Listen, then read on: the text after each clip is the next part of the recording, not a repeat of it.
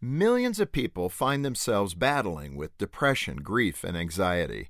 Unfortunately, that pain is exacerbated through silence. Emotional pain is often stigmatized. As C.S. Lewis once wrote, it's easier to say, My tooth is aching, than to say, my heart is broken. Many people are too embarrassed to talk about their pain or to reach out for help, so they remain silent, keeping it hidden inside. Burying our suffering offers relief for a while, but pain always returns. Sometimes it comes back even worse than before. As my friend, the late Gary Smalley, used to say, you never bury anger dead, you bury it alive, and sooner or later, it'll resurface. Believe me when I tell you that by embracing your weakness, you become stronger. It's a paradox. When you ignore or hide your weakness, you bear the weight of your pain alone.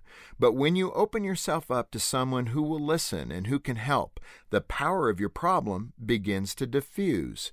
You don't have to give in to shame or embarrassment by ignoring your pain, burying it, or by hoping it simply goes away on its own. There's a better way. Embrace your pain by reaching out for help from a close friend, a family member, or a professional counselor who can help you find answers for your struggles.